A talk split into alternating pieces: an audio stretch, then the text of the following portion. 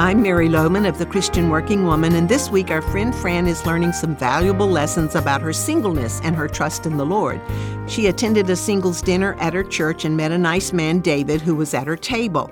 After the dinner and the program, David asked if Fran can have a cup of coffee with him at McDonald's across the street. While she looks at her watch and remembers that she promised the sitter to be home by 10:30, uh, but she can't resist. Uh, well, sure, David, I can talk for a few minutes, Fran says, and they start the short walk to the restaurant.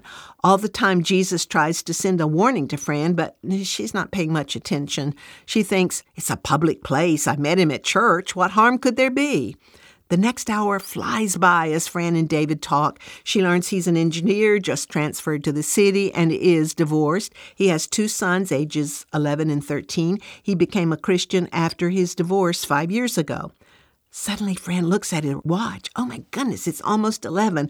I have to go. The sitter is expecting me. David walks her back to the church parking lot, and as she rushes to her car, he takes her hand and starts to put his arm around her.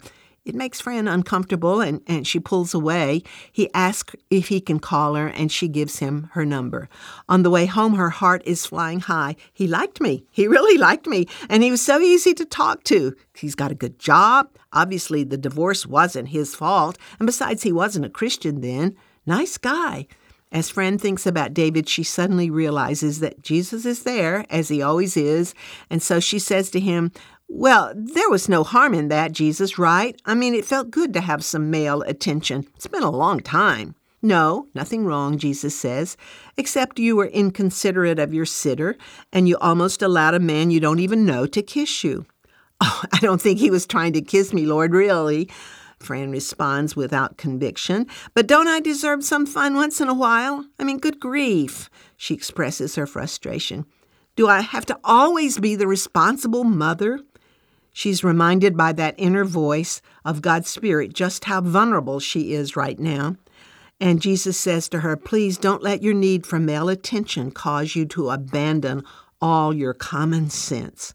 Fran hurries in the house, apologizes to the sitter, who's obviously worried and upset. She pays her a little extra and then helps her walk home. Tune in tomorrow to find out how Fran handles this newfound friend named David.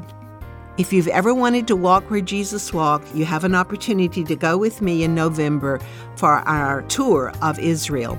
All the details are at ChristianWorkingWoman.org.